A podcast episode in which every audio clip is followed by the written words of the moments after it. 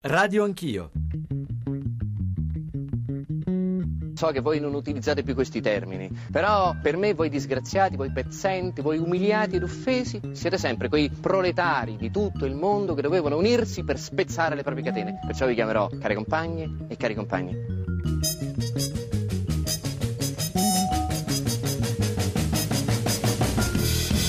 Vedete, io non appartengo alla vostra razza, no, io sono un padrone, o per dirla con, con, un termine marxista, appartengo alla classe dominante. O, come direbbe Gramsci, faccio parte della classe egemone. Ma non è più bello utilizzare il binomio egemonia-subalternità, che è così antropologico, molto meglio rispetto a servo-padrone che non si può sentire. Non è molto più bello e anche un po' attizzante, ammiccante utilizzare il binomio dominante-dominato, che sembra quasi dire io sto sopra tu stai sotto? Molto meglio rispetto a, che ne so, vittima carnefica sacrifici che fa accapponare la pelle. Però sono anche democratico. La mia famiglia siete voi poveracci. Come? Voi disgraziati. Eh sì, voi inferiori. Questa è la parola giusta. I miei cari inferiori. Perché io, come ben sapete, amo molto i pezzenti. Sono le 8.35, buongiorno e benvenuti da Radio Anch'io, da Giorgio Zanchini. Eh, stamane noi parliamo di attualità e di storia eh, di una storia che ha avuto conseguenze forti eh, sul presente, che ha cambiato, seppure in parte, le cose, le cose del calcio, e tra pochissimo capirete di che cosa e a che cosa mi riferisco. L'attualità è la presenza ai nostri microfoni di Tito Boeri, presidente dell'Inps e direttore scientifico del Festival Economia di Trento che si apre oggi e ha come cuore, come tema, come filo conduttore un, um, una questione che è molto importante soprattutto in Italia, quella della mobilità sociale, delle diseguaglianze. Un paese immobile si è scritto e si scrive continuamente sui nostri giornali, se ne discute nelle nostre trasmissioni, ma poi vi dicevo la storia perché è stata l'apertura del nostro GR delle 8. 30 anni fa morirono 39 persone all'Aisel eh, di Bruxelles, quella finale terribile che cambiò il calcio e noi abbiamo pensato di dedicare un'ora. Stamane tra l'altro c'è una un ricordo anche a Bruxelles, all'Aisel, ci collegheremo con Bruno Ruffolo, ma insomma di dedicare la seconda mezz'ora dalle 9 alle 9 e mezzo al ricordo di quella giornata, ma poi parlare anche delle conseguenze che quella giornata ha avuto sugli stadi, sulla gestione della sicurezza, eh, sulla violenza in generale. Eh, I nostri riferimenti 335 699 2949 per i vostri sms e poi 335 699 2639 per i vostri whatsapp inclusi i whatsapp audio e poi il nostro account su Twitter che è Radio Anch'io e i nostri indirizzi di mm, posta elettronica, lo dicevo radio anch'io, chiocciolarai.it e il profilo sui social network. Io saluto il professor Boeri. Professore, benvenuto, buongiorno. Buongiorno. Allora, io poco fa eh, accennavo al fatto che oggi pomeriggio si apre il Festival Economia di Trento, di cui lei è direttore scientifico, oltre ad essere il presidente dell'Inps, è stato ai nostri microfoni qualche settimana fa. Tra l'altro, se volete riascoltare l'intervista a Boeri o qualsiasi pezzo di Radio Anch'io, andate sul nostro sito, sul nostro profilo e potete appunto eh, scaricare tramite il podcast o riascoltarlo in streaming. Dicevo, alcuni dei nomi più insigni dell'economia mondiale si alterneranno in questi giorni a, a Trento. Ne cito qualcuno, Stiglitz. Stiglitz, Krugman, Piketty e poi anche sociologi come Jenkins o ancora economisti Roderick, Atkins e figure politiche, da Renzi a Valls a Padoan, ma è il tema che avete scelto quest'anno Boeri che credo possa interessare anche gli ascoltatori di Radio Anch'io, perché lei ha scritto una frase nell'introdurre il festival che ci ha colpito, eh, ovvero pensiamo alle rimpatriate di classe, quando ci raduniamo fra compagni di scuola tutti uguali al ceto di partenza. È vero questo? È vero particolarmente in Italia, professore? Sì, purtroppo i dati ci dicono che la mobilità sociale in Italia è molto limitata. Eh, e soprattutto questo si deve al fatto che c'è un sistema educativo che ritarda nel dare, nell'offrire opportunità alle persone che partono in, da condizioni sfavorevoli in partenza. Poi abbiamo avuto un mercato del lavoro difficile eh, in cui era molto difficile eh, riuscire a migliorare la propria posizione, a ricevere formazione ulteriore sul posto di lavoro. Eh, quindi queste sono delle storture che impediscono e riducono la mobilità sociale. Poi quando aumentano le disuguaglianze di partenza, come è successo purtroppo durante questa grande crisi. crisi in cui abbiamo avuto il 10% più povero della popolazione su cui si è concentrata eh, la perdita di, di, di reddito, il 10% più povero, l'Italia ha perso il 30% del proprio reddito disponibile, mentre altrove nella distribuzione dei redditi il calo è stato attorno al 5%, ci sono legittime preoccupazioni sul fatto che questo divario sarà molto difficile da recuperare. Poi c'è anche una dimensione generazionale insomma, su questo, i giovani. Eh, esatto, io a questo proposito insomma, mi rifaccio ai dati dell'Ocse di un paio di giorni fa, quelli che sono stato, è stato definito gli skills outlook, per, per rubare un'espressione inglese, noi abbiamo investito poco, credo, sui giovani e la formazione, il risultato è che dopo Grecia, mi pare, e Portogallo abbiamo la disoccupazione più alta e soprattutto ehm, l'incapacità di guardare con un minimo di progettualità al proprio futuro nei giovani italiani, professore.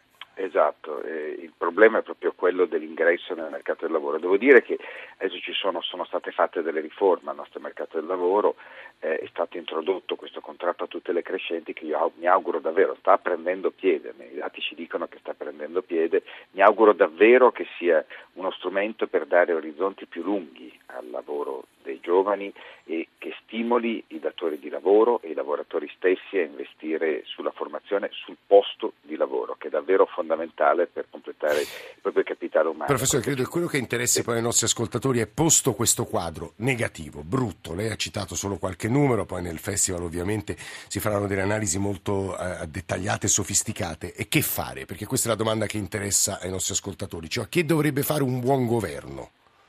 dovrebbe investire innanzitutto sul sistema dell'istruzione perché è il canale principale attraverso il quale si può eh, garantire mobilità sociale e garantire chiaramente accesso a questo sistema dell'istruzione eh, in modo tale soprattutto alle persone eh, più povere, quindi questo mi riferisco anche al, al, all'università, quindi con un sistema di, che, che, garantisca il diritto, il diritto, allo studio. Poi chiaramente una volta entrati nel sistema bisogna eh, premiare il merito, ma dare la possibilità anche alle persone che vengono da famiglie povere di poter accedere all'università. Eh, dare la possibilità di uscite prima di dover investire tantissimi anni, quindi anche per esempio in Italia il discorso dei trienni universitari è molto importante. Poi bisogna intervenire sul mercato del lavoro, che è un'altra istituzione fondamentale per garantire la mobilità sociale. E infine eh, si tratta di disegnare, disegnare, molto bene il sistema di protezione sociale, in modo tale da impedire che le disuguaglianze diventino troppo grandi, perché quando il distacco è così grande poi è difficilmente recuperabile nel corso di un'intera vita lavorativa. Eh, certo, poi c'è il discorso di fondo che è tornare a crescere, perché eh quando un paese non cresce più c'è il rischio che le persone che vivono di grandi patrimoni eh, possano eh, in qualche modo sempre essere davanti a chi magari investe tutto nel lavoro, durante un'intera carriera lavorativa anche con, con, grande successo, con grandissimo impegno non si riesce a recuperare questo divario se l'economia è ferma. Professor Boerio, due ultime eh, domande. La prima riguarda il divario nord-sud del nostro paese, credo aggravato, temo aggravato dalla crisi economica. Stamane sul Sole 24 Ore ci sono dei dati sull'università italiana, c'è un vero e proprio esodo dei migliori cervelli, anche se sempre antipatico usare un'espressione così, dal sud Italia al nord Italia e questo impoverisce ancora di più il mezzogiorno. Eh, certamente qui c'è un problema molto serio dell'università al sud, io credo che eh, bisogna investire innanzitutto nei trienni, che è, uno, sicuramente qualcosa di molto importante per molte sedi universitarie che oggi non raggiungono livelli di eccellenza nella ricerca. E la seconda cosa credo molto importante è preso atto del fatto che c'è questo, eh, questo spostamento di persone dal sud al nord, eh, favorire poi il loro rientro, quindi dando la possibilità all'università eh, del sud di poter offrire dei programmi più competitivi, ma questo bisogna spingerla in quella direzione, quindi è un problema di, proprio di come vengono distribuite le risorse alle università pubbliche in Italia, premiando, perché ci sono anche al sud alcune realtà di eccellenza, bisogna premiare queste. Eh, professor Boeri, aggiungo dei dati da Gianni Trovati. Di oggi, sulle 24 ore, il sistema universitario italiano è sottofinanziato, la spesa pubblica e privata per laureato Ita- è superiore a quella italiana del 71% in Spagna e Francia e del 101% in Germania, questi sono dei numeri che se posso dire, usare un'espressione un po' anche abusata fanno male. Rivolgo nell'augurare e fare un grande in bocca al lupo a Tito Boeri, direttore scientifico per il Festival Economia di Trento che si apre oggi, rivolgo eh, un'ultima domanda, in questo caso come se cambiasse giacchetta al presidente dell'Inps. Professor Boeri, in realtà credo che i giovani italiani, non dico che stiano pagando le pensioni degli, delle persone insomma, più anziane in questo paese, ma insomma purtroppo per il retributivo ci sono tante persone che prendono una pensione più alta dei contributi che hanno, che hanno versato. Che cosa sta facendo, cercando di fare fare lei per limare questa che appare come un'ingiustizia? Beh, noi faremo delle proposte entro il mese di giugno eh, che agiscono anche su questo. Per il momento ci stiamo limitando a documentare la realtà. Oggi metteremo fuori una nuova scheda, abbiamo una rubrica sul sito che si chiama eh, Porte Aperte ed andremo a visitare altre gestioni eh, speciali che hanno goduto di trattamenti eh, di favore. Quindi se seguite questa rubrica sì. sul sito dell'Inps vedrete documentati queste eh, differenze di trattamento in modo eh, molto preciso. Tito Boeri, grazie e buon festival. Grazie, grazie davvero per essere stato con noi. Tito Boeri ci permette, parlando di mobilità sociale, di diseguaglianze, devo dire che i nostri ascoltatori 335 699 2949 per i vostri sms 335 699 2639 cominciano a, a parte molti che ovviamente rivanno con la memoria a quella terribile notte di 30 anni fa, l'Aisel, di cui parleremo poi a partire dalle 9, ma insomma altrettanti ci scrivono invece raccontando quanto sia difficile eh, nel nostro paese uscire dalle condizioni sociali di partenza, laddove c'è un investimento nelle scuole, nelle università che è inferiore a quello degli altri grandi paesi e poi molti usano questo mantra, questa parola che ci accompagna da anni, merito e meritocrazia. Di questo vorremmo parlare con Daniele Checchi che di questi temi insomma si è occupato tanto, però prima volevo sentire Agostino da Genova. Agostino, buongiorno. Ah, buongiorno, uh, io sono Agostino, chiamo da Genova. Io sono padre di tre figli, eh, di cui eh, il più grande ha 24 anni e sta seguendo un corso di istituto tecnico superiore, eh, però eh, diciamo non è molto tranquillo da quel, dal punto di vista di poter trovare un'occupazione. No? proprio ieri ho avuto la notizia che un suo amico eh, purtroppo ha deciso di, di togliersi la vita è stato una, un colpo veramente forte, un ragazzo di 21 anni. E, mm, insomma, voglio dire, io faccio un confronto con quando ero ragazzo io, no? negli anni 80 un diplomato, un perito, trovava immediatamente lavoro, cioè non era un problema collocarsi in poco, poco tempo. Oggi il problema è per tutti, anche per i laureati. Secondo me il problema non è tanto nel tipo di contratto, di lavoro, ma proprio del fatto che il mercato proprio è andato eh, scadendo in modo generalizzato. Cioè, eh, lo vedo nella mia azienda, che è del gruppo Finmeccanica, sì. non abbiamo più messi, non abbiamo eh, non c'è più lavoro. Non a caso Agostino Boeri diceva che finché il paese non ricomincia a crescere, purtroppo neppure le diseguaglianze potremo toccare. Eh, anche, eh, anche marginalmente, credo che questo fosse la, l'aspetto più drammatico delle parole di Tito Boeri. E poi la sua testimonianza non fa che confermarlo, anzi lo fa confermandolo nella vita vera delle persone. Poi lei diceva tre figli tutti disoccupati, Agostino, no?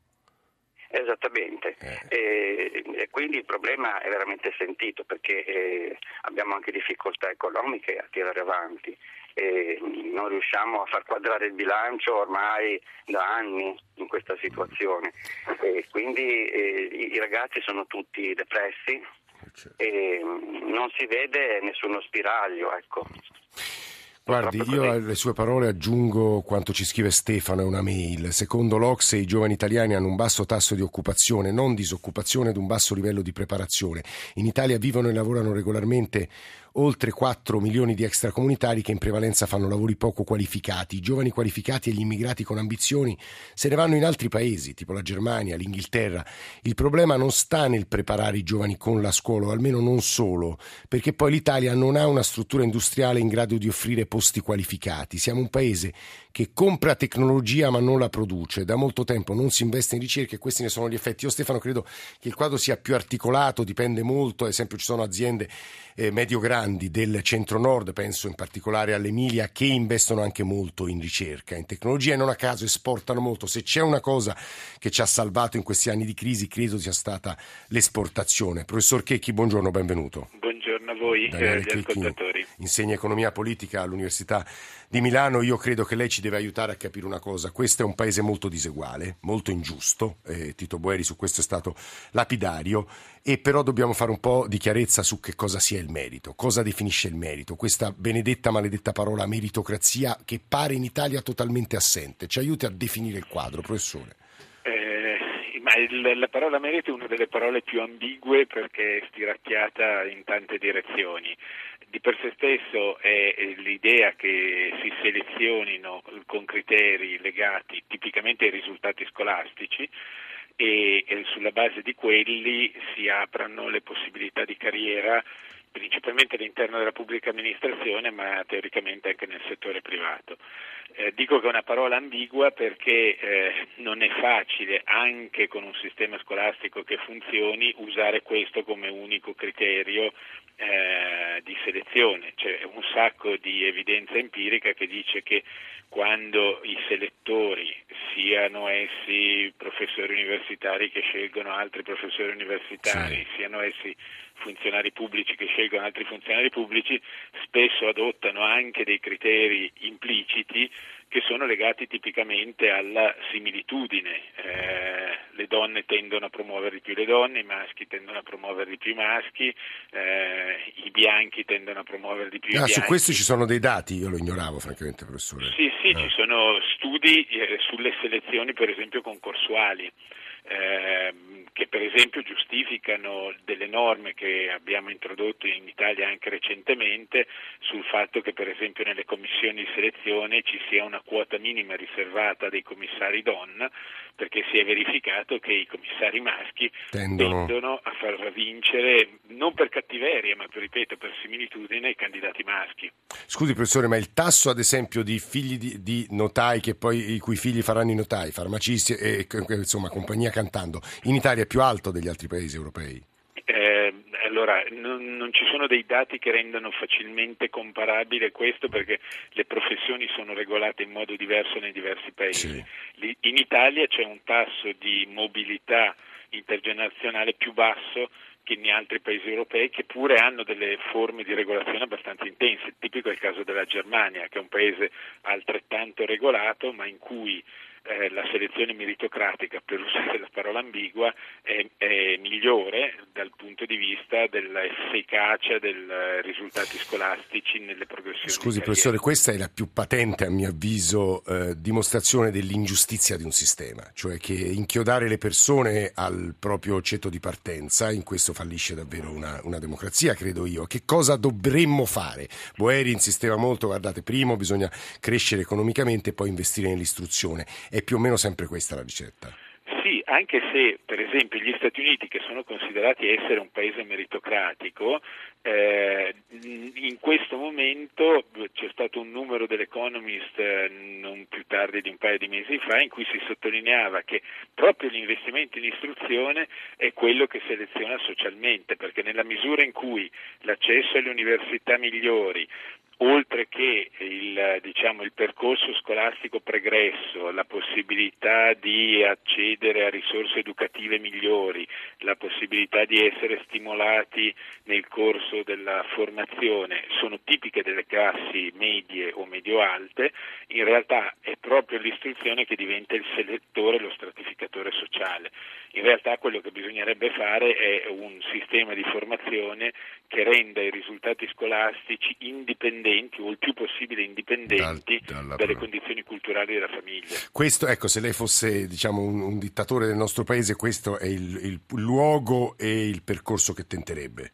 Sì, eh. assolutamente. Quindi investendo più soldi nella scuola e, e ecco, inserendo cosa però? Un diciamo, tipo di... Nel tempo, nel tempo extrascolastico, perché eh, sempre in questo numero dell'Economist che, che, ho in mente c'era per esempio una tabella interessante che diceva risorse extrascolastiche investite nei figli per quota di reddito della ah. famiglia. E la cosa che eh, diciamo, eh, appariva evidente che questo è un divario enorme, mm. che sono legati per esempio alla conoscenza dell'inglese. Esatto. Oggi la conoscenza cioè le famiglie ricche possono permettersi di, di, pagare un insegnante di inglese il pomeriggio o di far fare, che ne so...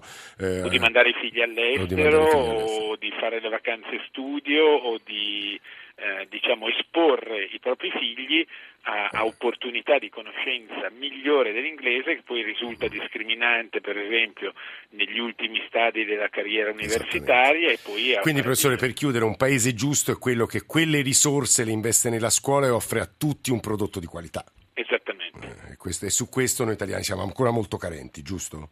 Beh, lei ha citato prima eh, il divario nord-sud e per, e per, esempio il nostro è un paese che anche le risorse minime che le scuole di, dispongono sono distribuite in modo diseguale tra nord e sud, ci sono circa 500 euro per studente in meno nel sud eh, rispetto al nord. Questo è un dato tremendo sul quale bisogna riflettere, intervenire, investire. Grazie al professor Daniele Checchi, anche egli sarà a Trento, arrivano moltissimi messaggi su, sull'AISEL, su quella giornata terribile di cui parleremo tra pochissimo, subito dopo l'Onda Verde e il giornale radio. A tra poco.